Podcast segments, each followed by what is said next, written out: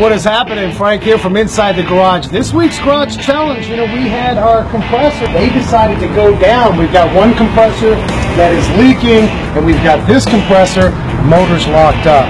This compressor is a lot older. That compressor, eh, I want to say it's about three years old. One of the things that we didn't do properly is maintain these guys. We forget about the air compressor. So, my garage challenge question to you is, what are you doing for your air compressor setup? And what are you doing for maintenance like we didn't? Get your comments down at the bottom. I'd love your ideas. I'm Frank from Inside the Garage. Catch you next time.